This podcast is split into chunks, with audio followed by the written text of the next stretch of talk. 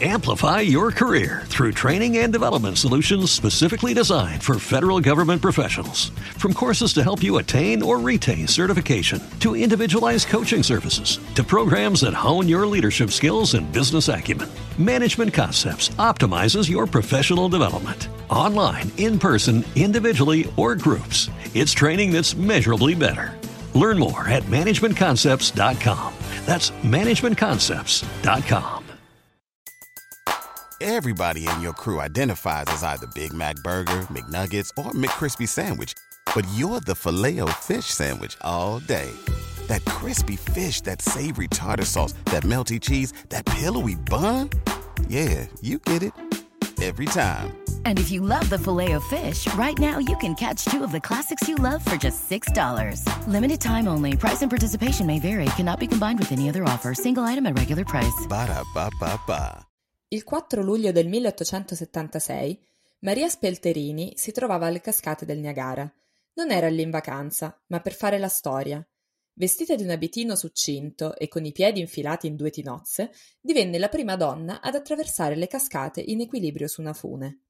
Quasi cento anni dopo, nel 1974, il francese Philippe Petit organizzò quello che lui stesso chiamava il colpo. Senza chiedere alcuna autorizzazione, con l'aiuto di complici tese una corda fra le due torri gemelle di New York e su questa camminò avanti e indietro, danzando, facendo l'inchino e venendo arrestato. Osservare una persona camminare su una corda tesa su un abisso esercita su di noi un fascino innegabile. Teniamo il fiato sospeso perché pensiamo al rischio, certo, ma anche perché difficilmente possiamo immedesimarci in un personaggio come Filippo T. o Maria Spelterini. Chi di noi può dire di avere l'equilibrio necessario per una tale impresa? Ma anche altre imprese richiedono la nostra capacità di restare in piedi su una fune, metaforica ma non per questo meno instabile. Conciliare lavoro e vita privata, informarsi sul mondo mantenendo la propria salute mentale, prendersi cura di sé senza cadere nell'egoismo. Bisogna insomma bilanciare. Io sono Costanza ed oggi insieme a Sergio cercheremo l'equilibrio sui piatti di una bilancia. Benvenuti ad Astronomiti.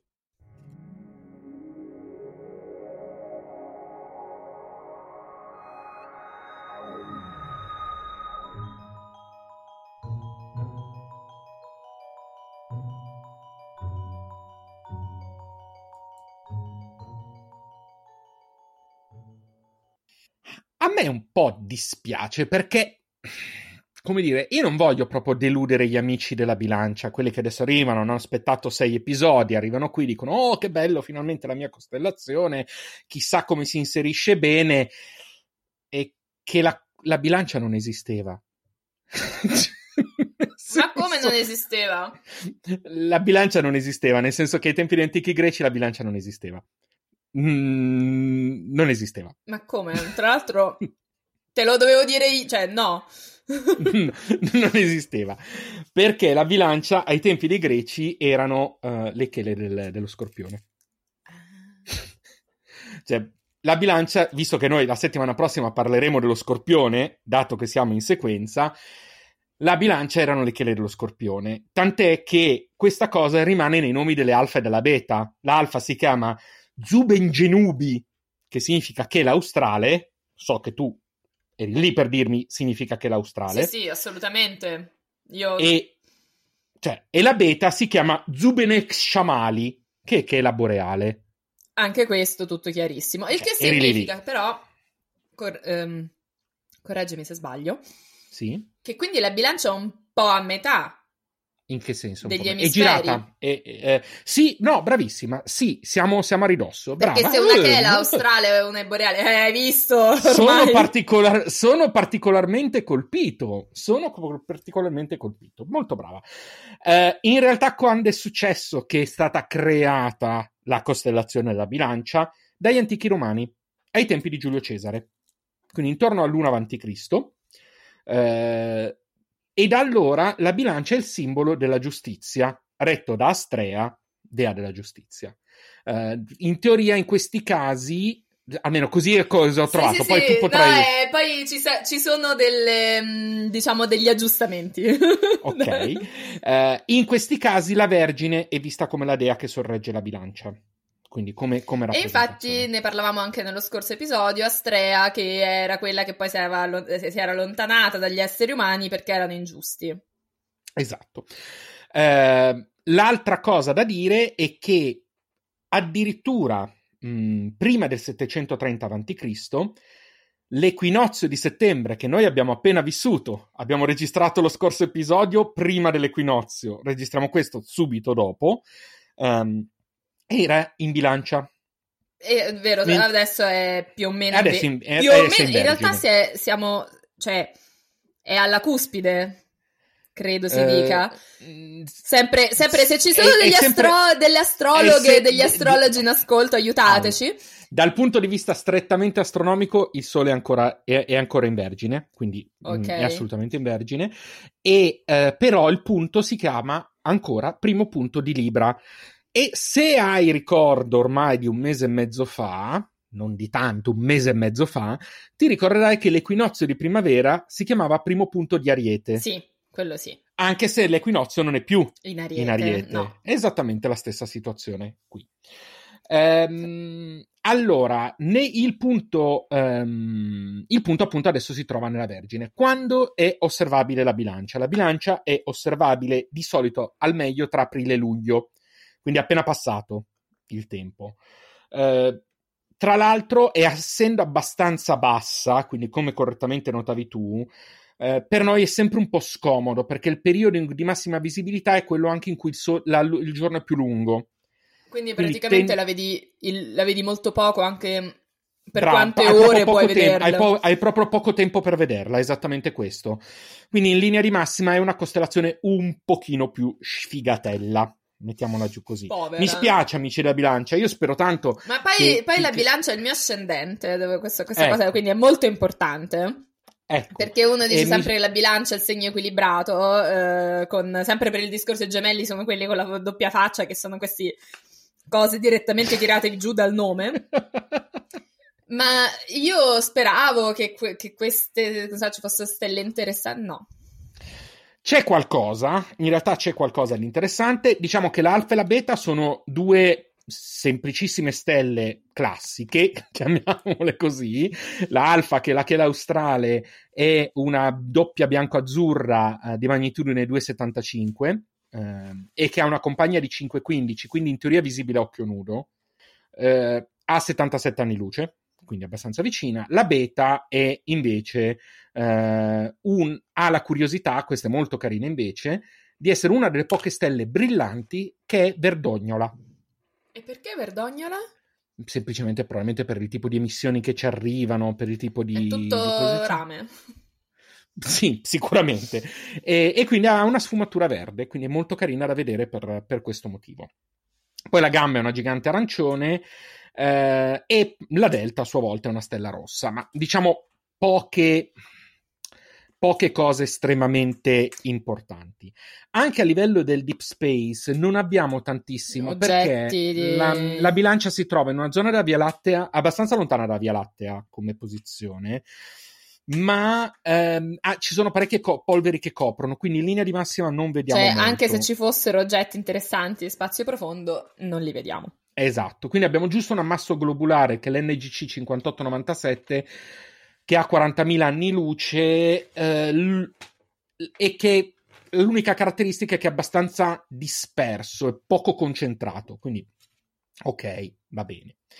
In realtà una cosa carina in bilancia c'è ed è il sistema Gliese 581. Gliese? Gliese, che forse abbiamo già nominato in passato, perché è uno dei sistemi planetari più famosi e più studiati. E perché? Eh, perché è stato scoperto mh, abbastanza presto, uno dei primi ad essere scoperto, e negli anni se ne sono trovati o ipotizzati parecchi di pianeti. Cioè c'è stato un momento in cui addirittura si pensava che avesse sei pianeti ah, quindi, e, e quindi non pochi, e intorno al 2007 era passata la notizia, probabilmente l'avrai anche sentita, di una super terra trovata Sì, la super terra, sì, quella me la ricordo. Perfetto, era in Gliese 581. Eh, una superterra perché? Perché in realtà si parlava di un sistema roccioso, molto grande, si ipotizzava eh, la sua posizione potesse essere una zona abitabile. In realtà Gliese 581 è, è abbastanza vicina perché ha 20 anni luce, quindi è uno dei, dei sistemi planetari conosciuti più vicini. Ma eh, è una nana, mm, Gliese 581, è, è, una nana rossa. Quindi non fa, non fa il, il, calore giusto. Quindi diciamo che cambia anche proprio l'area di abitabilità almeno quella che noi reputiamo come area di, abilità, di, abitabilità, e quindi in realtà quella famosa superterra che era stata trovata non è poi eh, probabilmente nell'area giusta. Non, non, non, può fare la superterra. Esatto. In Ma realtà, tanto ormai cioè... sta tutto su Venere, l'abbiamo visto. esatto. Ma infatti, tra l'altro, il collegamento con Venere non è sbagliato perché si pensa che questo pianeta abbia sì una temperatura, po- possa avere potenzialmente una temperatura adeguata, ma che possa avere un effetto serra molto simile a quello di Venere. Eh, che può portare a temperature noi sappiamo che Venere è il pianeta più caldo dell'intero sistema solare, nonostante Mercurio sia il più vicino eh, al Sole. Poi lo vedremo nella terza stagione lontana e futura. Eh, quindi non si sa bene, però come abbiamo visto che in Venere appunto è stata trovata traccia di, sfo- di fosfina e quindi potrebbe esserci qualche forma di vita, non potremmo neanche escluderla qui di nuovo. Però diciamo che in questo momento non c'è nessuna certezza al riguardo. Così come non certe- c'è certezza sul numero dei pianeti. Ti ho detto che siamo arrivati al punto di ipotizzarne sei. Nuovi studi ne hanno ridotti, hanno detto che alcuni erano un riverbero di altri, che alcuni non erano accertati, eccetera. Quindi in questo momento si ritiene che potenzialmente siano tre accertati, di cui almeno uno di tipo roccioso, e forse potrebbero essercene dai tre ai altri sei. Quindi insomma okay. si continua a non capire. Esatto, sostanzialmente sì, però è uno dei, dei più... Um, dei, dei, più studiati e dei più interessanti, anche perché appunto abbiamo avuto la possibilità di approfondire. Ora, visto che abbiamo già citato varie stelle che hanno configurazioni diverse, perché abbiamo detto eh, che abbiamo una nana, abbiamo detto che c'è una gigante in fase terminale che è la Delta, cioè non l'ho detto ma ve lo dico adesso, c'è la Delta che è una gigante in fase terminale, ehm, abbiamo parlato eh, di una nana rossa, abbiamo parlato più volte di sequenza principale, però mi sono reso conto che non abbiamo mai sostanzialmente spiegato qual è veramente il ciclo vitale di una stella. Cioè, abbiamo, detto, abbiamo parlato della sequenza principale dicendo che è il periodo in cui la stella vive. Abbiamo parlato dei buchi neri e delle supernove, quindi di alcuni, di alcuni potenziali finali. Per, appunto, in cui la stella muore. esatto. Abbiamo iniziato ad accennare dei dischi eh, protoplanetari, quindi dei dischi stellari, protostellari, ma sostanzialmente l'intero ciclo non l'abbiamo bene visto. E allora mi sono detto, perché no? Chiudiamo un pochino questo, questo discorso. Così abbiamo Una anche più chiarezza tutti. Esattamente. Anche noi altri che non siamo sul pezzo completamente. Esatto. Allora, iniziamo con una piccola spiegazione. Eh, ovviamente noi stiamo parlando sia di cose che abbiamo osservato, ma anche di cose che stiamo ipotizzando. ipotizzando. Perché i cicli vitali delle stelle possono raggiungere anche parecchi miliardi di anni. Quindi okay. è improbabile che noi abbiamo osservato già tutto. Esattamente, anzi è sicuro che non abbiamo osservato tutto, perché alcune stelle, anche se magari dovessero aver raggiunto la, pro- la fine della propria vita, noi potremmo non osservarle prima di un tot di tempo, o ancora potrebbero essere nate alle origini dell'universo, ma tuttora non ancora morte, perché a seconda della loro lunghezza di vita, della loro massa e vi dicendo, potrebbero non esserci arrivati. Quindi quello di cui, di cui parleremo sarà in parte osservato e in parte ipotizzato. Questo è molto importante da... Che non è eh... tutto scritto um, sulla pietra, no. stabilito. Esattamente, c'è poi questo discorso che spesso e volentieri vediamo che, e l'abbiamo visto tante volte in queste due stagioni, no? Che un'ipotesi poi viene confermata spesso e volentieri, o magari si riadatta ad altre, ad altre, ad altre prove Abbiamo visto con le quasar, no? Che le quasar poi alla fine, si è detto non Sono sapevamo come un'altra potessero, cosa. ma soprattutto non sapevamo come potessero esistere o cose del genere. Stesso discorso eh, ce l'abbiamo in questo caso. Ora, eh, come si formano le stelle? Noi abbiamo già visto che nella Via Lattea abbiamo due generazioni di stelle, eh, quelle molto anziane e quelle molto più, più recenti. giovani. Ge- esatto, Le- quelle di mh, generazione 2 e generazione 1, le avevamo chiamate, dove la generazione 2 erano le più vecchie e le generazioni 1 le più giovani. Ma abbiamo anche accennato a come si formano tendenzialmente le stelle. Abbiamo un materiale in nubi, mh, vari tipi di materiali, tendenzialmente soprattutto idrogeno più altre, eh, più altri materiali disponibili. Qualche perturbazione gravitazionale va appunto a perturbare l'equilibrio La situazione di, de- di questi gas dispersi. E a questo punto ci troviamo ad aff- a, creare dei, a trovare, eh, vediamo la creazione di agglomerati per forza gravitazionale. Quindi eh, questi oggetti vengono attratti, questi gas vengono attratti, questo materiale va ad unirsi e inizia a raggrupparsi in quella che è a tutti gli effetti una protostella. Ok? Eh, noi abbiamo già detto l'altra volta che se il materiale è sufficiente si può entrare già in quella che si chiama la sequenza principale o se no si entra in quella precedente, ma abbiamo anche detto che se il materiale non è sufficiente si formerà una nana bruna, cioè una stella che non ce l'ha Una fatta. stella che non ce l'ha fatta. Ce l'ha fa- come, come avevamo eh, già detto. Magliette Mm. subito. Diciamo che la soglia è quella di 0,08 masse solari. Ok?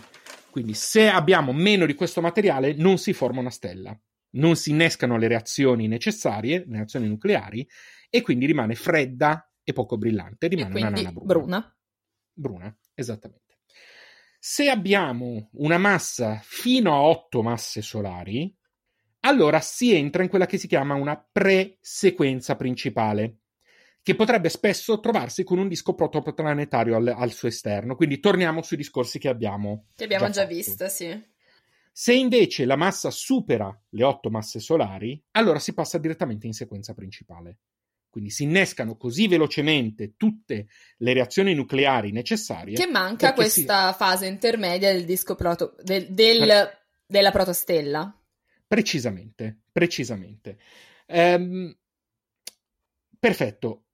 Che cosa succede a questo punto? Eh, dob- se abbiamo, scusami ancora un'altra volta, stelle ancora più grandi, quindi superiori eh, a 9 masse solari o addirittura a 15 masse solari, allora a questo punto ritrova, ci ritroviamo con delle reazioni nucleari tali eh, che addirittura non è ben chiaro come possano avvenire, come possano accrescere, perché le reazioni dovrebbero consumare più dell'accrescimento eh, e si pensa che in realtà questo avvenga grazie a una forte, gra- a una forte massa gravitazionale eh, o a, comunque al contrasto de- generato dalle radiazioni che porta eh, ad accumulare comunque materiale, però non è ancora sicuro da questo punto di vista, si sta, mm, si sta ipotizzando. Fatto sta che che si, si arrivi subito in sequenza principale o si abbia la, pro, la, la, la protosequenza iniziale, quello che avviene è accumulo di materiale e inizio delle sequenze nucleari. Allora, che cosa è la sequenza principale? L'abbiamo già iniziato ad accennare, ma cerchiamo di spiegarla meglio. Allora, le stelle, quando sono in vita, quando sono in sequenza principale, fanno una cosa ben precisa. Bruciano. Fon- sì, ma che cosa? gas. Che gas? Gas nobili. Eh, cioè, stai a provare, dai. Sì, cioè, eh, allora io sono. ehm, Eh no, sono- hai voluto io- far la no, figa che io sono famosissima, io sono famosissima per essere, per essere stata sempre estremamente scarsa in chimica.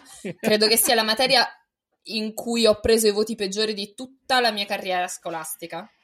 D'altronde sei classicista, non sei, non hai preso la, la- quella... Non signi- questo non significa niente. No, nel senso che vuol dire che ti interessa di meno, quanto in realtà mi interessava, solo che poi ci mettono i numeri e dei calcoli e... Eh, lo so, questa cosa dei numeri, guarda, redox è- e non, è- non ce è- l'ho più fatta. È ingiustificabile, lo so. Allora, bruciano idrogeno. banalmente brucia l'idrogeno, perché l'idrogeno è il componente principale delle stelle in sequenza principale. Brucia idrogeno, fonde idrogeno e lo trasforma in elio. Ok, quindi costantemente la sequenza principale è la fase in cui la stella brucia idrogeno. Sto dicendo brucia, chiedo scusa perché è fusione nucleare. Ok, però sto dicendo brucia Fonde perché rende l'idea nuclearmente. fonde nuclearmente, però non dirò mai sempre fonde nuclearmente, quindi passatemi il termine, brucia idrogeno e genera elio. Ok? In questa fase la stella emette il vento solare, ti ricordi che ne abbiamo parlato? Quando abbiamo parlato della Mm, struttura del Sole. Esattamente. Il vento solare è sostanzialmente una fuoriuscita di materia che spesso e volentieri è molto irrisoria. Cioè, stiamo- il Sole, ad esempio, butta fuori tipo 10 alla meno 14 masse, eh, massa solare all'anno, per dire, quindi è veramente pochissimo. Eh, le più massicce possono perderne anche di più e quindi potrebbero influenzare di nuovo l'evoluzione dell'astro, perché ovviamente più materiale perdi, meno ne hai da bruciare e più potrebbero cambiare le circostanze di evoluzione. Eh, ovviamente, quanto sta una stella in sequenza principale? Quanto ci sta? Dipende. La risposta è una paraculata fantastica, ma è anche giusta. Ma no, Dipende da dipenderà da quanto idrogeno c'è. Bravissima. Perché a un certo punto finirà l'idrogeno se tu continui a trasformarlo in elio, no? E da un'altra cosa, E da quanto è grande? bravissima. Perché? Perché abbiamo la velocità, voi non vedete, ma Costanza sta esultando in questo momento. abbiamo la velocità di, combust- di combustione e quanto combustibile abbiamo, molto banalmente. Quindi, eh, ad esempio, il Sole dovrebbe rimanere in sequenza principale circa 10 alla decima anni, uno seguito da 10 zero, da Ok. 10 zeri, quindi 10, 10 miliardi di anni. Adesso per. Però suona molto più figo dire 10 alla decima. Sì. Eh, ovviamente le stelle più grandi, dovendo ma- consumare molto di più, stanno in sequenza principale di meno. È un po' controintuitiva questa cosa, perché uno potrebbe dire, vabbè, la stella più grande ha più materiale, quindi sta in sequenza principale di più. Ma la stella più grande ha più materiale, ma deve anche bruciarne molto di più contemporaneamente per mantenere quella situazione. Ricordiamoci anche una cosa, l'equilibrio di una stella è data dall'equilibrio tra la gravità della massa e tra le reazioni nucleari che avvengono al suo interno. Se una delle due cose si sbilancia, la stella o esplode o collassa. Eh. Ok? Quindi, vedi, equilibrio, bilancia, vedi che comunque Siamo, torniamo- sempre, siamo sempre in tema, non siamo ancora Esatto. andati off topic. Esattamente. Quindi, quando abbiamo una stella molto massiccia, brucia molto più materiale e tendenzialmente può vivere di meno, anche soltanto 10 o 100 milioni di anni, o qualche centinaio di milia- milione di anni. Eh, le stelle più piccole possono raggiungere 10, decine o centinaia di miliardi di anni. Ok? Eh, ci sarebbero poi anche altri aspetti relativi ai metalli, eccetera, ma non andiamo a dannarci eh, us- ulteriormente. Abbiamo finito la sequenza principale. Ok, nella sequenza principale non abbiamo Nella sequenza principale brucia, brucia, brucia elio, quella che eh, vediamo, brucia, quindi- brucia idrogeno e genera elio. Ci sono Esatto. le... le stelle, sono luminose, bru- eh, E bru- bruciano esatto. idrogeno e gener- e generano elio. Esattamente. Che cosa succede dopo? E qui dipende terribilmente dalla massa. Eh, partiamo con quelle più piccole, quindi stelle che abbiano una massa tra, appunto, avevamo detto 0,08 faceva come dimensioni, perché sennò sono nane brune, e 8 masse solari. Ok? Le più piccole, quindi quelle fino a mezza massa solare circa, sono le, rane- le nane rosse. Queste cosa fanno? Si scaldano man mano che l'idrogeno viene consumato. Quindi a quel punto si accelera la eh, velocità delle reazioni nucleari e per un brevissimo tempo diventano azzurre. Dopo la sequenza calde- principale. Dopo la sequenza principale, Ma quando ormai quindi si noi non la, non le- non la vediamo, cioè vediamo o non vediamo questo fenomeno? No, no, nel momento in cui dovessimo riuscire a vederlo, lo vediamo, eh, che dipende se, se, lo becchiamo nel momento giusto. Che è una cosa un po' breve.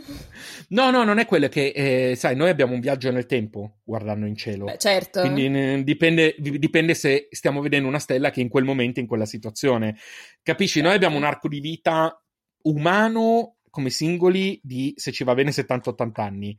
Come, eh, come cultura, o, o perlomeno come astronomia, qualche miglia, un, un paio di migliaia d'anni, poco di più. Qui stiamo parlando di stelle che vivono miliardi di anni. Capisci che è veramente tipo vincere al Super Enalotto certo, per beccarla in quel preciso certo. istante. Quindi adesso riusciamo a osservare di più perché avendo dei telescopi che osservano in profondo, eccetera, abbiamo più, uh, più oggetti visibili. Però è veramente un entri in una stanza e a occhi chiusi speri di prendere un libro ed è il libro che volevi. Considerando Può sempre che succedere. Però è... Sì, però è una stanza che non conosci di una casa che non tua.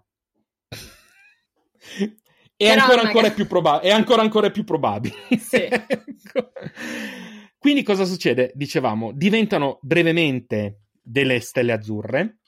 Nel momento in cui tutto l'idrogeno eh, più interno è stato convertito in elio, finiscono per ricontrarsi, quindi tornano ad essere più piccole finché diventano nane bianche, di, costituite da elio. Eh, il problema qual è? Che questa cosa non l'abbiamo osservata, quest'ultima fase. Perché? Perché era il problema che dicevamo prima. Si sta stimando che per arrivare a questa fase biso- ci sia bisogno di almeno 80 miliardi di anni. L'universo estimato come età sui 13-14 miliardi di anni. Quindi è un'ipotesi perché non sappiamo se è mai successo. E, se è successo a queste, lo succederà mm, al massimo, ma non saremo probabilmente qui a verificarlo su per giù. Cioè, mm, o qualche è dubbio. improbabile. Ho qualche dubbio. Passiamo invece a quelle un pochino più grandi, quindi siamo tra, incluso anche il nostro Sole, quindi fino a 8 masse solari. Eh, a questo punto diventano molto instabili. Il nucleo tende a collassarsi più di una volta man mano che consuma. Eh, e quindi iniziano in qualche modo a espandersi e a raffreddarsi, quindi diventano sempre più rosse, eh, finché l'energia che stanno eh, generando eh, farà sì che si innesti un ulteriore processo eh, di fusione. Eh, quindi la stella diventerà prima una subgigante e infine una gigante rossa con un nucleo di elio. E anche questa è una fase che durerà un miliardo di anni. Tutte fasi molto brevi. Sì, sì, sì, sì, assolutamente. A questo punto, se la stella ha una massa sufficiente, le contrazioni faranno aumentare ulteriormente la temperatura eh, si innescherà uh, un'ulteriore fusione che pass- trasformerà l'elio in carbonio e ossigeno. Non, non, stiamo a spiegare perché, prendiamola come vera. La accettiamo eh... perché tanto io non, non, non, ti saprei distinguere l'elio dal carbonio e dall'ossigeno. Quindi. Va bene. Eh, nel momento in cui l'elio si sarà completamente esaurito nel nucleo, a questo punto verrà, ehm, l'elio diventerà carbonio, dicevamo. Eh, e all'esterno invece si continuerà a fondere quello che c'è, che è stato buttato fuori. Quindi pian piano, pian piano, tutti gli strumenti, tutti i combustibili che ci sono si convertono in altro. Sempre che ci sia massa sufficiente, è sempre un discorso di massa sufficiente. Se la massa è sufficiente, abbiamo prima la conversione del, delle, dell'idrogeno in elio, nel nucleo sempre e poi si va verso l'esterno, poi dell'elio in carbonio, ma se fosse sufficiente avremmo il carbonio che diventa ossigeno, neon e magnesio. Quindi un così. tripudio di... Sì, finché ovviamente a un certo punto la massa non è sufficiente a fare nulla. Eh, quindi quindi si, si potrebbe... collassa? Esatto, quindi si potrebbe andare a finire eh, o in una fase di gigante blu o compattarsi fino ad essere, eh, fino alla, alla, fi- alla morte naturale.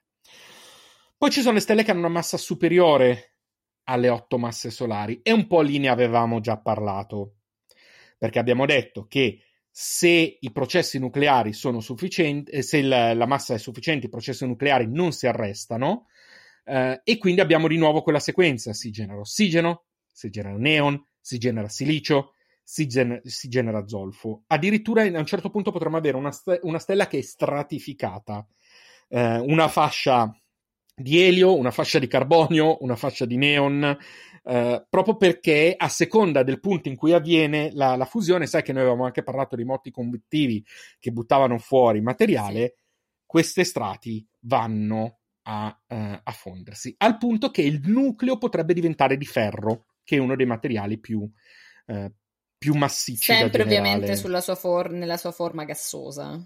Ovviamente, ovviamente, sì, sì, sì, sì, assolutamente sì. Quindi qui che cosa succede? Di nuovo abbiamo uh, le nostre continue evoluzioni, quindi abbiamo ulteriormente la, mh, mm, eh, come dire, la, il cambiamento del nucleo uh, in, in, un'altra, in un'altra situazione. Nelle fasi ulteriormente finali, quindi questa era dopo la sequenza principale. La pre-fine. Proprio nella fine, che cosa succede?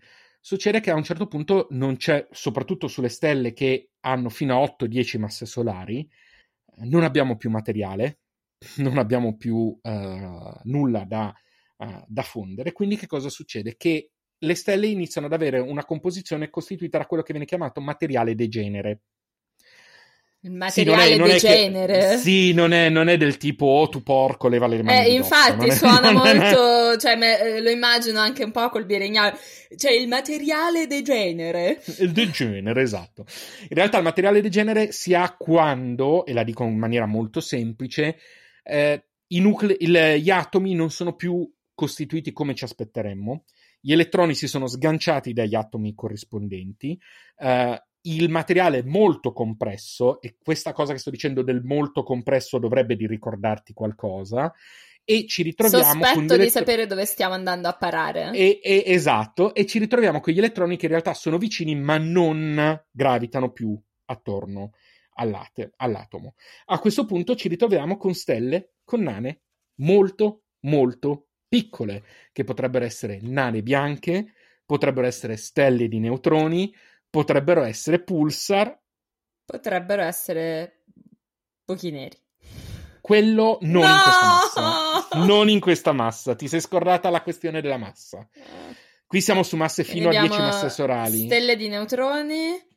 Potrebbero essere stelle di neutroni, Pulsa, nane bianche. Nane bianche, pulsar. E addirittura, addirittura potrebbero esserci le nane nere, ma le nane nere sono un, un'ipotesi. Le nane nere non esistono, ma si sono inventate pure questa.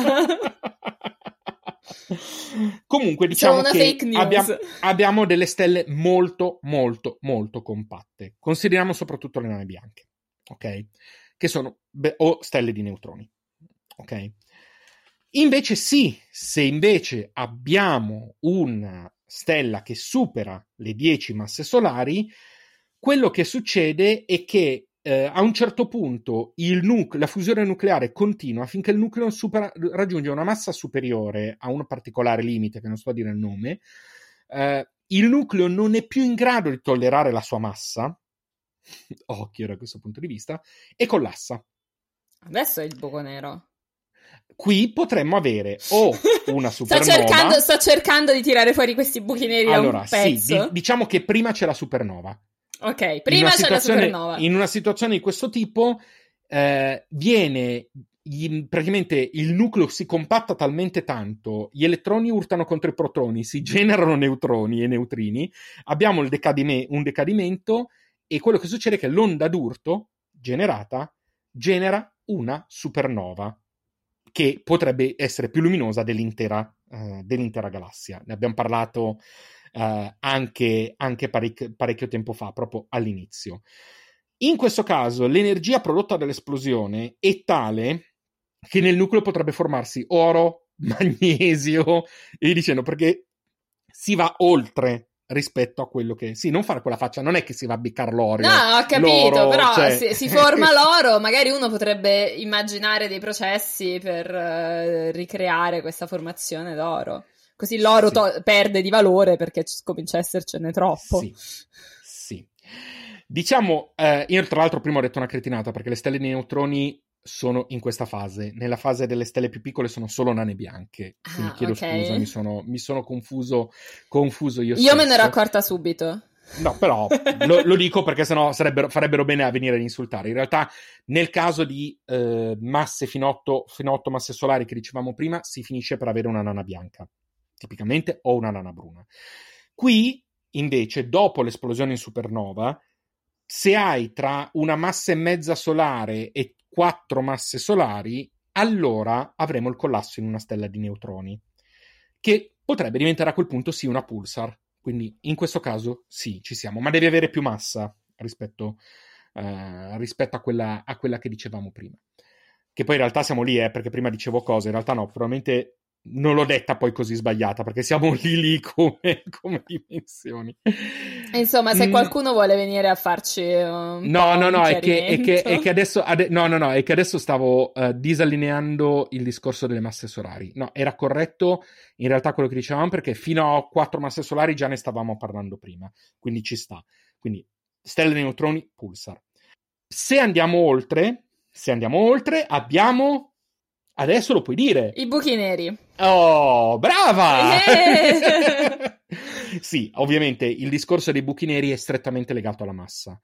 Quindi se, e l'avevamo anche già visto, no? per ottenere la gravità di un buco nero devi, commas- devi Devi compattare compattare una grossa una massa tale che superi i livelli gravitazionali. Già una stella di neutroni e una pulsar hanno una gravitazione molto forte, ma non hanno sufficiente massa, che invece è presente nei buchi neri. Quindi abbiamo un buco nero stellare, perché poi abbiamo visto che ci sono anche i, bu- buchi neri, pla- supermassicci, sì. quelli che sono all'interno nelle- delle galassie. eh, e via dicendo. In una situazione di questo tipo, la supernova avrà espulso parecchio materiale che potrà essere poi riutilizzato, come dicevamo, nel, in futuro. Eh, giusto per, per, per, nuove creazioni, giusto per riassumerla, però, un filino brevemente. Eh, a partire dalle masse, se abbiamo una massa di non più di 0,4 masse solari, eh, avremo un prodotto finale della fusione che sarà elio, visto che dicevamo. Eh, il fenomeno terminale sarà vento stellare, cioè verrà soltanto buttato fuori vento stellare, e la finale sarà una nana bianca. Ok. Una massa solare avremo un prodotto finale della fusione che è carbonio, perché si va oltre la fusione dell'elio, ma si avrà sempre una nana bianca come risultato. Eh, e abbiamo anche della, una nebulosa planetaria. Ti ricordi che avevamo chiamato nebulosa planetaria? Sempre, le chiamavamo planetarie, planetarie ma planetarie, ma non planetarie erano. perché hanno un po' questa forma tondeggiante che sembra un po' un pianeta. Mm, sì, in realtà era anche perché si credeva che si formassero i pianeti, ma in realtà si- non era vero. Esatto, pensava, quindi è rimasto sì. il termine from- for- eh, nebulosa planetaria e anche di questo ne abbiamo parlato all'inizio. Eh, se abbiamo tre masse solari, il prodotto finale della fusione sarà ossigeno. Eh, il fenomeno terminale sarà di nuovo una nebulosa planetaria e di nuovo una nana bianca. Con le 10 masse solari, il prodotto finale della fusione sarà silicio. Avremo una supernova come fenomeno terminale e una stella di neutroni come risultato. Sulle 30 masse solari, il prodotto della fusione sarà ferro, di nuovo una supernova di un altro tipo, ma sempre una supernova, e la natura del residuo sarà un, un Buco nero. dai, le- eh, buco nero, eccolo lì. ok, quindi in tutto questo, in realtà l'abbiamo semplificata molto perché ci sono anche dei grafici ben precisi sulle, sulle cose. Mm, e mi scuso perché ho fatto un po' di casotto qua e là. Vabbè, ci sono un sacco di cose da ricordarsi, quindi è Esatto. anche abbastanza normale. Esattamente. Ehm, le basi sono la massa fa tutto sostanzialmente. Cioè, a seconda della massa, a seconda delle dimensioni, a seconda di, quanto, eh, di quanta forza di gravitazione e di materiale c'è, cambia completamente la vita che potrebbe avere una stella. Ma il ciclo è questo. Quindi, quando parliamo di supernova, stiamo quindi parlando di una stella che ha finito. Quando parliamo di stelle giganti ess- potrebbero essere sono di solito stelle di una certa dimensione in sequenza principale eh, salvo rari casi tipo una stella che aumenta tantissimo brevemente quando parliamo di nane bianche sappiamo a questo punto che sono stelle alla fine del cio- proprio ciclo vitale eh, la nana gialla non è una nana bianca, il sole è una nana gialla, non è, diventerà, Diventerà una una nana, nana bianca. bianca. diventerà una nana bianca. Quindi il destino del nostro sole è questo. Eh, io con questa eh, direi che ho concluso. Ho anche fatto lo spoiler che la bilancia non, è- non si riferisce a nulla di greco, per cui sono estremamente curioso di sapere di cosa ci parlerai tu oggi. Allora, vi parlerò di altro. Ma no, No. ti giuro. No, allora, anche, come al solito. Ehm, allora, la questione è questa. La dea giustizia, Justitia, eh, del, del Pantheon romano, non è la stessa dea della giustizia del Pantheon greco. Sono due dee diverse. Ok. E la dea della giustizia greca è Temi. Non a caso Temi romana è il- la rivista dell'ordine degli avvocati in Italia. Sboroni. Eh, sì, so che è un po' così. Ed è una, eh, direi mm, fondamentalmente una titanide perché è figlia di Urano e Gea. Mm. Quindi siamo nel, ehm, nel pre-Zeus, anche se poi Dai, che Prezeus mi fa dire quando si stava tranquilli. Ma insomma, perché poi anche lì ne sono successe tante. Ok. Ma in realtà proprio ehm, con Zeus comunque avrà eh, dei, del- dei figli, anzi più che altro delle figlie. Le figlie sono le Ore, che sono Eunomia, eh, Diche e Irene, cioè rispettivamente il buon governo, o meglio la buona legge, eh, la giustizia e la pace. Ok. Poi ci sono le Moire. Le Moire sono quelle che ti danno il destino, o meglio di come morirai. Quelle tre del filo, Clotola, Chesi e Atropo. Ah, Eh sì, sono quelle che eh, una tesse il filo della tua vita, un'altra lo misura e la terza lo taglia. E quindi quando... Eh, Eh no, invece va fatto. eh, a un certo punto no- n- non vorrei mica vivere per sempre, no? Come, dice- come si cantava negli anni Ottanta. Non proprio. Però se vogliamo aspettare un po', io, cioè, nel senso... E ehm, figlio di ehm, figlio di Temi, quindi figlio della giustizia in una certa misura, è eh, anche Prometeo. Secondo Eschilo, perché poi noi sappiamo ormai a memoria il fatto che eh, noi possiamo prendere le nostre mitologie e un po', insomma, lavorarci su e incastrare pezzi di puzzle dove ci, ci fa più comodo. E mm, questo è quanto. Non è eh, la stessa dea, non è Astrea. Però Ok. Astrea è certamente la dea della giustizia del nostro zodiaco, perché è quella con- co- che si era identificata nella Vergine e che teneva in mano la bilancia.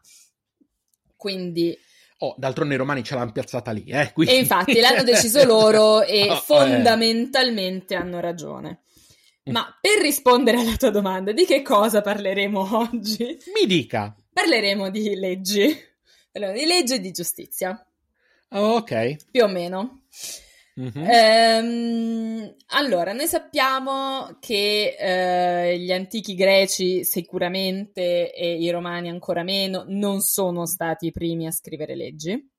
Mm. Ehm, una delle legislazioni più antiche che abbiamo, forse la più antica, ma non ne sono sicura, è il codice di Hammurabi e il codice di Hammurabi è del XVIII secolo Cristo. Mi ricordo, me l'hanno parlato del codice di Eh, ma il Hammurabi. codice di Hammurabi è una di quelle cose che si studiano a scuola, ci, ci- ci rimangono molto impresse, con il- la famosa questione della legge del taglione, quindi per cui ehm, si comminava regolarmente una pena che fosse in una certa misura considerata allo stesso livello del reato commesso. Ma in realtà ehm, l'aspetto importante del codice di Hammurabi non tanto, non sono tanto le regole, il regolamento che c'è dentro, a parte alcune, alcuni aspetti tecnici, quindi il fatto che sia suddiviso in sezioni, articoli, ehm, a seconda del tipo di questione che c'è da diramare, è importante perché è pubblico. Il codice mm. di Hammurabi viene scritto su una stele che peraltro mi, adesso mi sta avvenendo un attimo un momento di crisi, non mi ricordo, dovremmo avere ancora. Eh... Allora, io no, l'ultima volta che ho controllato un ce l'avevo in casa. Ah no, in casa no, è tipo in, qualche, in, un, in un, qualche museo non no, dove dovrebbe sentire, essere. Iniziavo a sentirmi in colpa. Allora... Sì, il codice di Hammurabi eh, c'è in parte, eh, non è ovviamente tutto, ma c'è ancora. C'è ancora okay. ed è in un museo che adesso devo trovare qual è. Vabbè, diciamo che da qualche parte c'è. Che da qualche parte c'è. Eh, se sapete leggere la scrittura cuneiforme de- dei Sumeri, potete tranquillamente, o dei Babilonesi o quel che è, eh, dei Sumeri, credo Oh, la io scr- ce l'ho in coda da imparare. La scrittura ma... cuneiforme, ehm, se, se, sapete leggere, se, se, la sapete leggere, eh, andate al Louvre. adesso lo so. Qua, qua, così, en passant, ve l'ha infilata lì. Eh, andate cioè... al Louvre e ve lo leggete. E um, quindi il, il fatto è questo: la stella era fuori, o quantomeno in un luogo visibile, non era un testo conservato in un posto segreto o eh, riservato a qualcuno. Questo significa che eh, l'amministrazione della legge diventa un aspetto cittadino. Quindi vuol dire anche io ti metto a disposizione, sai qual è la pena che rischi. Esatto, esatto, anche questo è molto importante perché okay. non c'è la possibilità di dire ma io non sapevo che questa cosa non, non si poteva fare. Certo. Io pensavo di poterlo fare, no, adesso sono fuori, sono pubbliche e lo sai. Mi vengono in mente una marea di meme in questo momento. ah no, cioè... Eh. okay. Ah, ma non posso tagliare un piede. Ah no, ah no, esatto. ah no. no. Ma a parte questo, sì. Ehm, quindi noi abbiamo una, eh, la presenza comunque di leggi anche molto codificate, la, il codice di Hammurabi è estremamente preciso e analogo ai codici come ce li possiamo immaginare oggi, mm-hmm. per quanto mh, mm, probabilmente più stringato, ecco. Ma se ci vogliamo concentrare di più su, sugli ambiti greco-romani, soprattutto greci, eh, abbiamo la prima, ehm, la prima notizia di leggi ad hoc per determinate situazioni sono state promulgate da Dracone o Draconte, Dracon in, mm, in greco. Draconiano. Esatto, sono infa- perché sono le leggi sull'omicidio. E okay. sono, estrema, sono anche queste estremamente severe. E mm.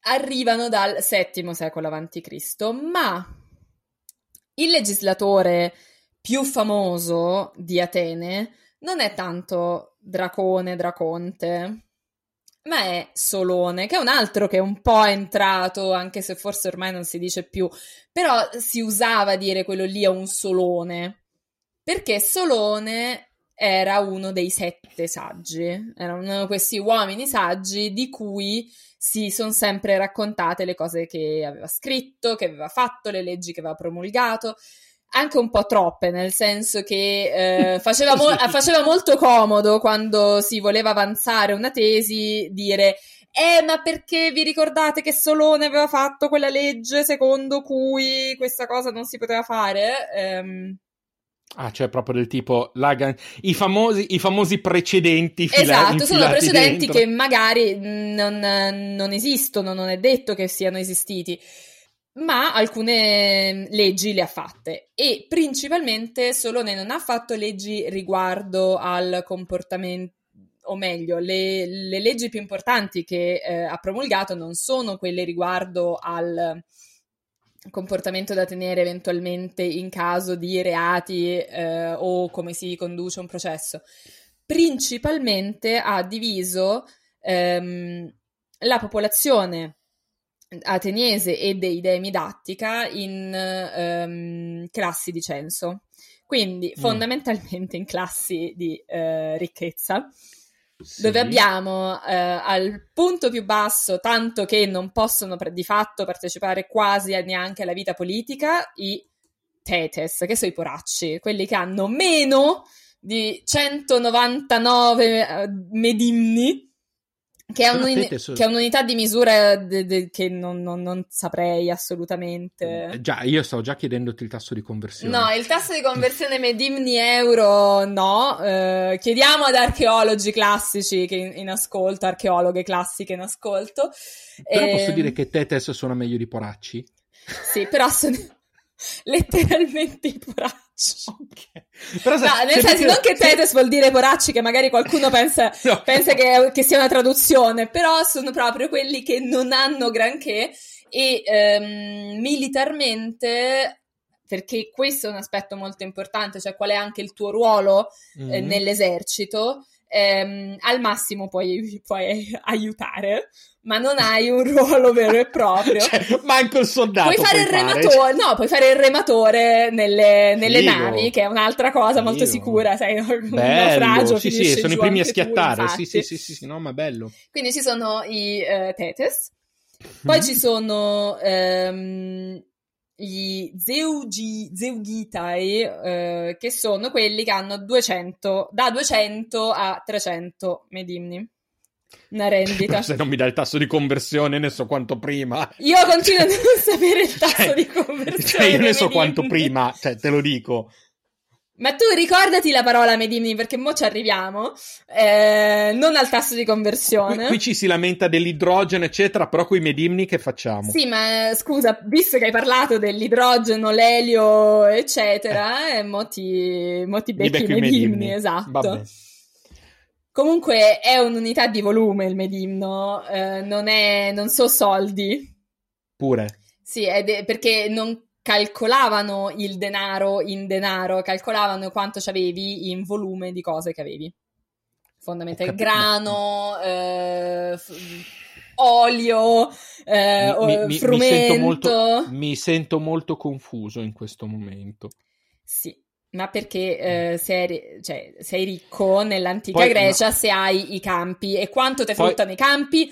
Tot medimni di grano, tot medimni ah, di ho, cipolle. Ho capito, però vedi, vedi la, la, parte di me ragioniera e la parte di me scienziata stanno cozzando in questo momento, perché una sta dicendo, ho capito, ma il grano non equivale all'olio, quindi già dobbiamo fare le equivalenze.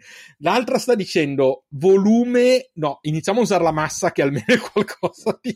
Eh, non sto bene, No, scusate. infatti. Comunque, i, i, gli qualcuno con una grammatica migliore della mia, e non so se si dice zeugita o zeugita, eh, o zeugita soprattutto se si dice i o gli, e devo usare il maschile, non è sovresteso in questo caso, il maschile è maschile perché si parla solo di uomini.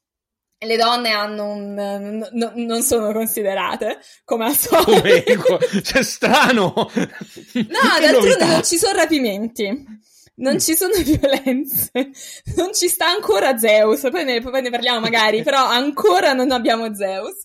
Quindi, dove che, che, che servono? Che, che, servono le donne? Le donne. Sì, infatti, effettivamente. Cioè, ehm, loro possono fare i fanti, quindi an- vanno in battaglia, hanno la loro, eventualmente la loro armatura e, e quant'altro, spada, lancia, quello che è. Oh, io mi ci Comunque. vedo dire, oh che figata, posso fare il fante. Io no, insomma, non andrei in guerra.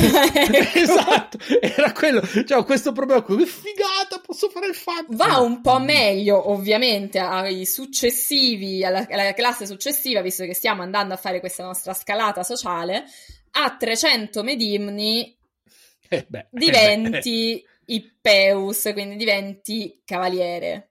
e eh vabbè, 300 medimni sono. Eh, sono 300 medimni, infatti. cioè, adesso E in quel caso, chiaramente, eh, hai la possibilità di eh, andare, di fare il cavaliere in, in battaglia. Eh sì, eh, che è una gran cosa. In realtà hai anche eh, delle doti, de, delle doti, delle... Um, sì, hai, hai, anche dei vantaggi politici, non è che mm. solo... Um, che si tratta solo della, dell'aspetto... Um, militare, quindi ci sono delle persone che eh, possono eleggere e possono nominare dei capi politici, sottocapi, mm. sottosegretari. Gli Pace già cominciano ad avere più potere anche in quel senso, oltre appunto a essere i cavalieri, e poi arrivano i Pentacosi o Medimni, che lo dovete dire tre volte velocemente davanti allo specchio e vi appare Solone. Molto bene. I pentacosio medimni, che sono medimni. quelli che hanno 500 medimni, da 500 medimni in su, quindi quelli poi che comandano. E eh, loro possono eleggere anche proprio gli strateghi, gli arconti tutti quanti. Loro, loro comandano loro e decidono anche se si va in guerra, che è abbastanza importante. Sì, cioè tu pensi ai rematori come sono contenti. Ma la cosa più bella di Solone, perché poi ci sono anche altri, un sacco di, di, di racconti, di questioni su Solone. Solone scriveva le, le poesie, eh, di cui alcune ci sono, ci sono, arrivate. Non possiamo essere certi ovviamente al 100% che siano state scritte da lui, ma questo è il solito discorso eh, per quanto riguarda i testi antichi. Eh, ma tipicamente attribuita a lui, per esempio, è la poesia che, si, che, parla del buon governo, per cui la nostra città non cadrà mai perché Atena le, le tiene la mano sulla, sulla, testa e poi però ehm, ci sono le persone che si comportano male, seguono solo i soldi, eccetera, eccetera, eccetera. E, ehm, non sono le mie poesie preferite, sono importanti da un punto di vista um, letterario, dal punto di vista proprio della storia della letteratura, ma Solone è un po' noioso. Cioè, non è carino. Non, eh? ci, cioè... non, è, non, è, eh, non mi dà lo stesso effetto di Pindaro. Lo dici solo perché non sei un pentacosio medimno. Lo dico decisamente perché non sono un pentacosio medimno.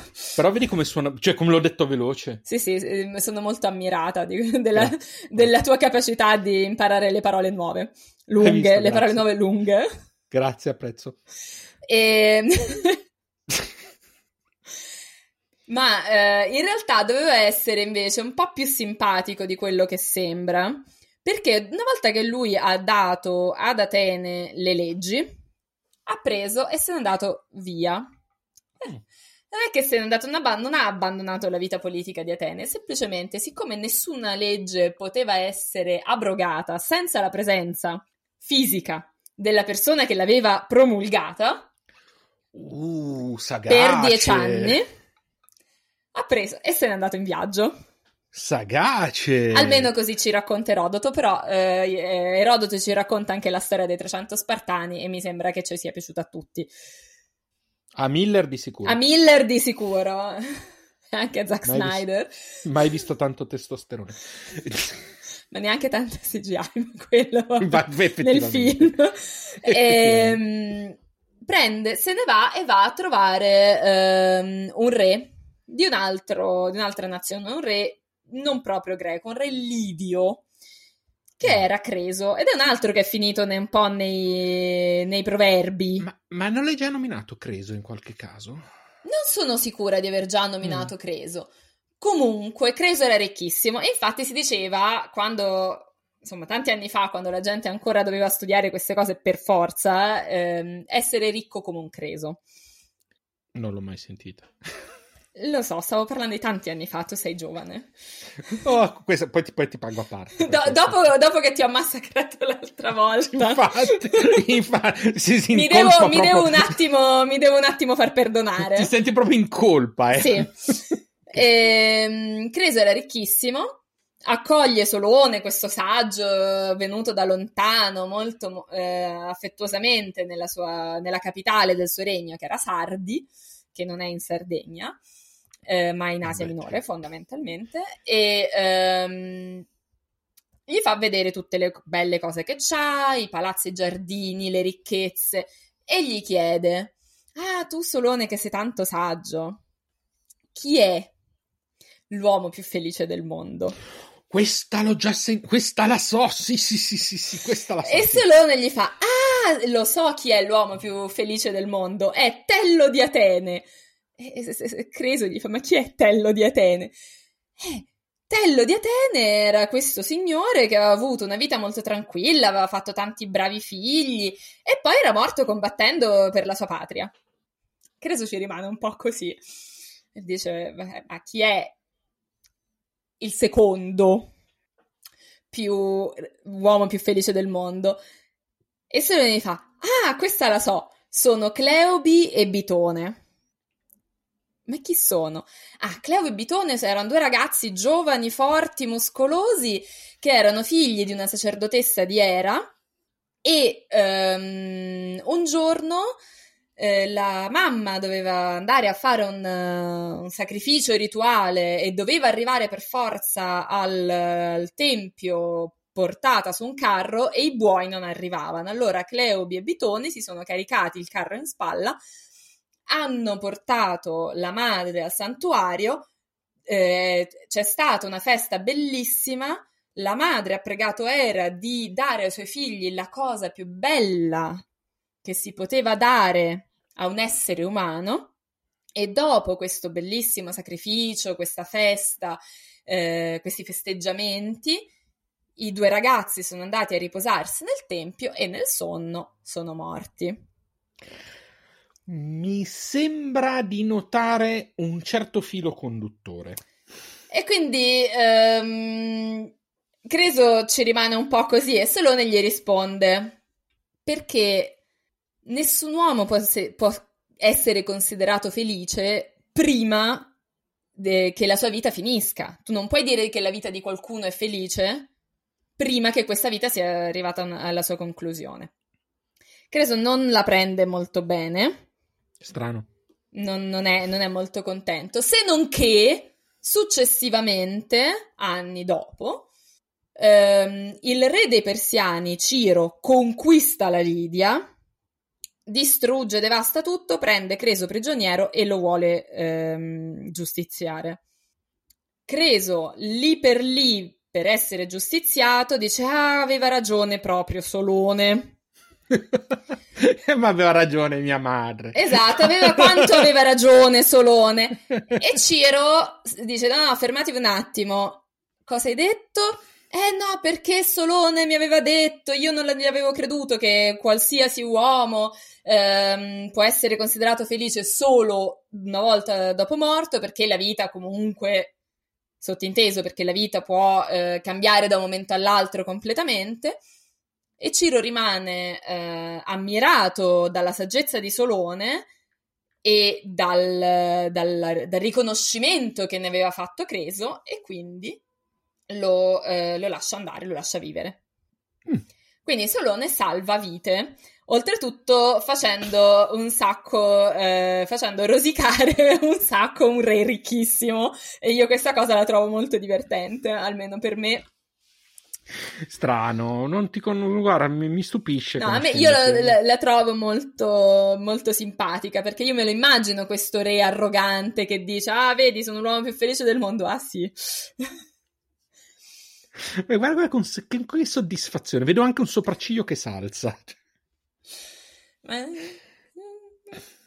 Un altro momento di giustizia, ma che mm, forse non è proprio di giustizia, e invece è il... Eh, come si chiama?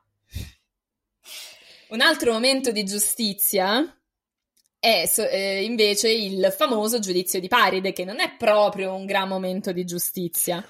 Ma non è che ha proprio portato benissimo. E non ha portato benissimo, però le cose sono andate esattamente come dovevano andare. Eh, secondo il fato è tutto giusto. Eh, Magari secondo... Ettore, Andromaca e, e Priamo e, e, gli altri troiani potrebbero non essere d'accordissimo. Ma anche la Elena stessa, secondo me, a un certo punto, sì, che due so, palle. Ma infatti non sono sicura, cioè Elena mh, ha, ha molta, mia, molta, della mia simpatia perché non è che abbia, molta, abbia mai avuto molta scelta in quello che le è capitato. Tra l'altro con quello che mi hai raccontato, che Porastella, rapita di qua, rapita di là, rapita di su, rapita di giù. Sì, no, eh, no, cioè... non, lei lei proprio non, non ha pace. Eh, infatti, quindi, mm, come dire. Ma ehm, il problema del giudizio di Paride è che c'è un aspetto che ogni tanto eh, forse ho già accennato. I mortali non possono vedere gli dei. Mm. Perché gli dei sono dei, degli esseri talmente sovrannaturali o sovrumani che un mortale a vedere gli dei o muore o impazzisce o gli succede qualcosa di brutto in generale.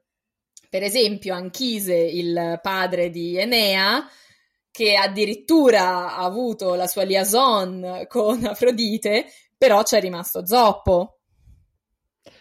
Però secondo me dirà che ne va sapere. Sì, sì, no, tra le altre cose è lei che lo ha zoppato perché lui è andato in giro a vantarsi. E... Ah, ecco, pure, sì, pure Pirla. Sì, eh, no, ma è, è, padre di Enea. Eh, eh, sì. tale, tale, figlio, tale padre. E... Ehm, quindi la verità è che Paride non lo sa se ehm, Afrodite, Era o Atena sono le più belle non è mai in realtà non interessa questa cosa perché lui non le può vedere. Questa mi mancava tanto, eh. cioè, questa non la sapevo. In realtà il, la gara non è di bellezza, ma è una gara di eh, corruzione. Cioè, chi ti dà il regalo più bello? Allora, prendi questo ragazzetto giovane peraltro secondo alcune traduzioni già sposato. Pure. O quantomeno convivente more uxorio con uh, una ninfa. Pure. Quindi manco dice... Comunque, molto giovane, gli metti, ah, io ti darò il potere, ah, io ti darò la saggezza, quello gli dice, ti, quella gli dice, ti do la donna più bella del mondo e, um, e vince. Ma la gara non era necessariamente... Come, si- come siamo tristemente prevedibili. Per la bellezza. Era una gara più che altro di corruzione. Co- co- più, chi è, chi, chi è più bravo? Qual è, quale di queste tre dei è più brava a corrompere? D'altronde anche io lo dico sempre, io sono assolutamente corruttibile. Sì, sì. Ma allora, se mi arrivano tre dei, tra l'altro, io adesso non ho, non ho molta simpatia per Paride, ho praticamente la stessa, in maniera inversamente proporzionale rispetto a, a Elena. Elena. Avevo intuito, eh. Però bisogna anche ammettere che questo ragazzetto dalle pulsioni un po' semplici. Un soppicciotto. Si è ritrovato lì con tre dei che gli facevano pressione. Che magari non prende la decisione più corretta. Ci può che stare. Dici ansia da prestazione. Proprio Ma eh, io non so se arrivassero tre dei a dirmi, vabbè, mh, mm, chi di noi preferisci? Eh, io un po' magari mi scanterei, ecco. Non lo so, io ti ci vedo più nel tipo adesso mettetevi in riga, non rompete le balle. C'è molta fiducia in me, ma io avrei, miei, io avrei le, mie, le, mie, preoccupazioni. Quindi mh, mm, il primo giudizio della storia della mitologia non è stato necessariamente il giudizio più, um, più pulito. Mm, mm, mm. Però c'è un giudizio, c'è un secondo giudizio importantissimo e su questa però magari poi andiamo a chiudere, ehm, ed è il giudizio di Oreste. Questo mi manca. Oreste è figlio di Agamennone e Clitennestra. Clitennestra uccide Agamennone e Cassandra perché ce la continuiamo a dimenticare che è rimasta vittima di un omicidio per una faccenda nella quale ovviamente poraccia non c'entrava niente. Oreste bambino viene fatto allontanare torna a casa, ad Argo, e decide di vendicare il padre. Con l'aiuto della sorella Elettra, che era stata fatta vivere in condizioni di schiavitù, per, anche lei per tenerla lontana, quindi anche lei ha tutti i suoi buoni motivi per avercela con Clitennestra ed Egisto, che è il cognato di Clitennestra con cui lei poi intrattiene una relazione, si organizzano fondamentalmente e uccidono entrambi. Eh, Elettra e Oreste uccidono Clitennestra ed Egisto. Il problema è che Oreste ha ucciso sua madre e la, l'uccisione di un consanguineo provoca un, uno sgradevole effetto collaterale, eh, ovvero la, um, l'inseguimento da parte delle Erinni. La so, queste, queste, queste le so in parte. E le Erinni non ti, eh, fanno, non ti fanno rimanere tranquillo perché hai ucciso eh, un, un, genitore o comunque un consanguineo, un familiare. Se non che eh, Oreste comincia a scappare da queste rinni che lo inseguono disperatamente e lui è disperato, arriva chiedendo asilo ad Atene e ad Atene si decide di fare un processo. Mm che non, non, non c'era prima. Si decide di fare un processo e a questo processo presiedono gli dei, ovviamente. E la questione è ma eh, le Erinni devono continuare a perseguitare Oreste o devono lasciarlo in pace? Perché Oreste in realtà avrebbe vendicato suo padre, che è stato comunque ucciso in maniera fraudolenta, eccetera, eccetera, eccetera. E alla fine il verdetto viene influenzato dall'ultima dea a pronunciarsi, che è Atena, e Atena dice le Erinni devono lasciare in pace Oreste perché lui non ha ucciso un consanguineo. Perché io sono nata senza madre. La madre non è così necessaria al... Ah, così! Perché in effetti Atena nasce dal famoso mal di testa di Zeus. In realtà Atena una madre ce l'ha, ma ehm, Maeschilo se lo dimentica in questa situazione. E, um, Atena ha una madre, c'è un motivo per cui Atena cresce nella testa di Zeus. Ma Atena dice: Io sono nata senza madre. Quindi l'unica persona a essere consanguinea col figlio in realtà è il padre, perché il padre che mette il seme e la madre è come un, il terreno che accoglie questo seme.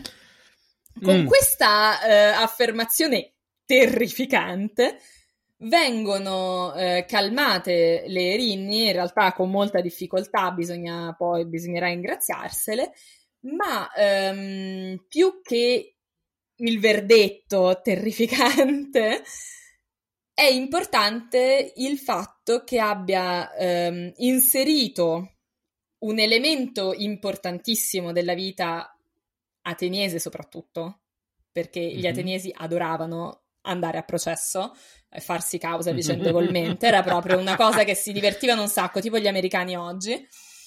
Legal thriller non hanno inventato nulla. No, no, no, no, no, loro proprio, gli ateniesi avevano proprio la fissa di fare causa alla gente, andare a processo, litigare ehm, legalmente. Mm-hmm. E quindi eh, inserire in una tragedia antica questo elemento del processo ha un, ha un valore da un punto di vista storico. Mm. Non si sarebbe inserito il processo se non fosse un aspetto assolutamente normale della vita di tutti i giorni. Capito. Ma sono anch'io molto arrabbiata della, della spiegazione di Atena. Io... Sì, molto brutta.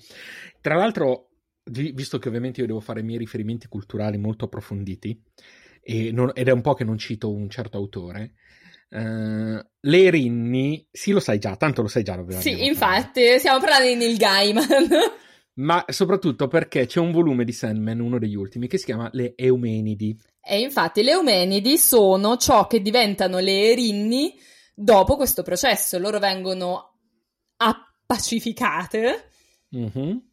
e eh, sotto promessa di essere comunque venerate con un, come un certo tipo di divinità e quindi diventano Eumenidi, cioè che sono, diciamo, ben disposte. Eh, invece, pur essendo ben disposte, eh, in qualche modo si sovrappongono nel volume. Perché se ti ricordi, quando abbiamo parlato di Orfeo ed Euridice, io ti avevo forse anche in parte raccontato che Morfeo al, nel futuro poi avrebbe permesso a Orfeo di morire e l'avrebbe ucciso lui per dargli una cosa. e a quel punto Morfeo ha ucciso un suo consanguineo. Aia. e quindi viene completamente... E quindi le Eumenidi penso che ti possa spiegare che cosa succede.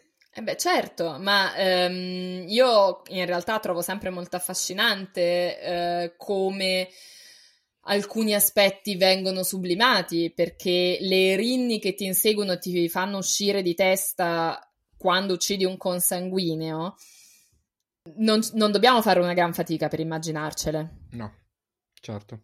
Al pensiero che uno possa uccidere un no, cioè anche magari proprio pensare che noi eventualmente co- cosa potrebbe succedere se noi uccidessimo un nostro consanguineo. Ed è molto interessante anche Un'altra tragedia che parla di Oreste, che è l'Oreste, che non è di Eschilo invece, ma di Euripide. E se non è di Euripide, vi giuro, venitemelo a dire perché adesso non posso controllare. In cui Oreste ha eh, crisi perché le rini lo inseguono mm-hmm. e sono chiaramente crisi epilettiche vengono okay. descritte, o meglio, sono chiaramente, lo dico io, vengono descritte però in una maniera molto simile a delle crisi epilettiche, quindi certo. o eventualmente delle psicosi. Okay. Quindi dimostra proprio anche la conoscenza medica che si aveva nel periodo anche pur passando attraverso una sublimazione mitologica, quindi eh, Oreste non, non, soffre di una psicosi, Oreste viene inseguito dalle rinni. Mm, certo, chiarissimo. Comunque io sono un po' più dalla parte di Clitennestra.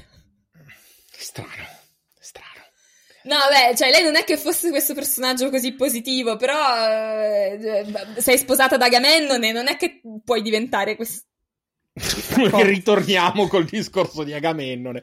Secondo me, alla fine di questo ciclo di episodi, due, due certezze ci saranno. Due. Una, che Agamennone ci sta sui maroni.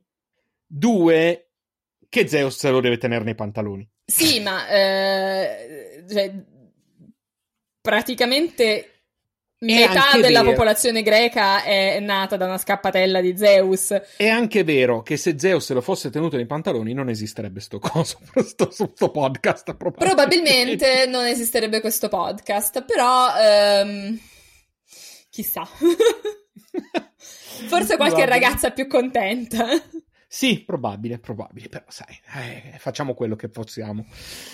E va bene. Comunque, anche stavolta siamo riusciti a farci un bel giro uh... panoramico. esatto. E più andiamo avanti, più riusciamo a fare queste cose. E ehm, niente, direi che a questo punto possiamo iniziare ad andare in chiusura. Ringraziare come sempre i tantissimi, tantissimi complimenti che ci vengono fatti perché siamo sempre molto contenti non andate ad aumentare valutazioni su Apple Podcast e su sta cosa no, allora, lasciate, vi devo rimproverare. Cioè, Sergio, fatemi, fa, fa, fatemelo a me come favore, che Sergio poi si lamenta che non ci sono le valutazioni su Apple Podcast. Adesso così beh, mi vendi come un rompiballe. no, è che poi lui ci rimane male. E invece, visto che ci fai tanti complimenti, andate anche a dare una valutazione su Apple Podcast eh, eventualmente potete sempre offrirci un caffè sul nostro coffee che trovate nei dettagli dell'episodio. I nostri mm-hmm. social li trovate anche quelli nei dettagli dell'episodio. Mm. Potete scriverci in privato per dirci se ci sono frasi che abbiamo detto che vi piacerebbero come magliette. Ci stiamo pensando, stiamo lavorando per voi. Perché comunque io il 300 cos'era, cos'era la cosa che ho già scordato? Prima l'ho detta, l'ho detta, l'ho detta un sacco di volte la parola ma adesso l'ho già scordata i, il, il denaro cos'era? I medimni Ecco, 300 medimni so soldi, secondo me sarebbe una maglietta bellissima. 300 medimni so soldi, sì, la capiamo io e te e quelli che ci ascoltano. Appunto, appunto, è così che si genera l'hype. Ah, pe- adesso stiamo diventando virali. sì, sì, sì, è così, sicuro. Sì. Cioè, noi, noi e Supreme proprio qua. Cioè, tra uh... poco Ferragni scansati. Sì. E sicuro, uh, senza ombra di dubbio. Uh, detta questa sommatoria di cretinate... no, veniteci a trovare su Instagram ad astronomiti.pod oppure su Facebook e Twitter astro- dove ci trovate come astronomiti. e ovviamente poi nei link 3 che trovate un po' in giro nei dettagli e vi dicendo, avete anche i nostri contatti privati, se vi sta più simpatico uno o l'altra. Noi ci offendiamo, eh, però... Assolutamente, assolutamente sì, assolutamente sì. Noi siamo bi- bini e... Bini e come cacchio si dice? Unitrini è un conto, ma... Eh, Uni e bini. Uni e Bini. Non lo so, sì. no.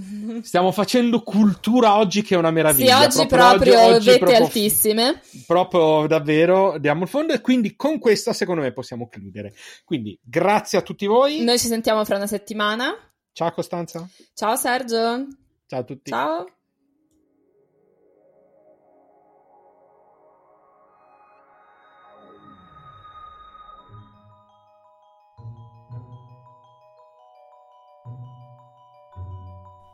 Astronomiti è un podcast di Costanza Torrebruno e Sergio Ferragina con musiche di Gabriele Lardi.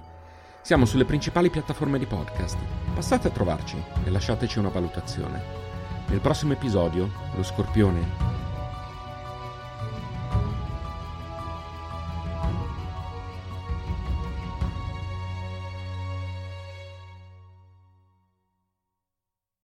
Amplify your career through training and development solutions specifically designed for federal government professionals. From courses to help you attain or retain certification, to individualized coaching services, to programs that hone your leadership skills and business acumen, Management Concepts optimizes your professional development. Online, in person, individually, or groups, it's training that's measurably better. Learn more at managementconcepts.com. That's managementconcepts.com. Lucky Land Casino asking people what's the weirdest place you've gotten lucky? Lucky? In line at the deli, I guess? Aha, in my dentist's office. More than once, actually. Do I have to say? Yes, you do. In the car before my kids' PTA meeting. Really? Yes. Excuse me, what's the weirdest place you've gotten lucky? I never win and tell. Well, there you have it. You can get lucky anywhere playing at LuckyLandSlots.com. Play for free right now. Are you feeling lucky? No purchase necessary. Void where prohibited by law. 18 plus. Terms and conditions apply. See website for details.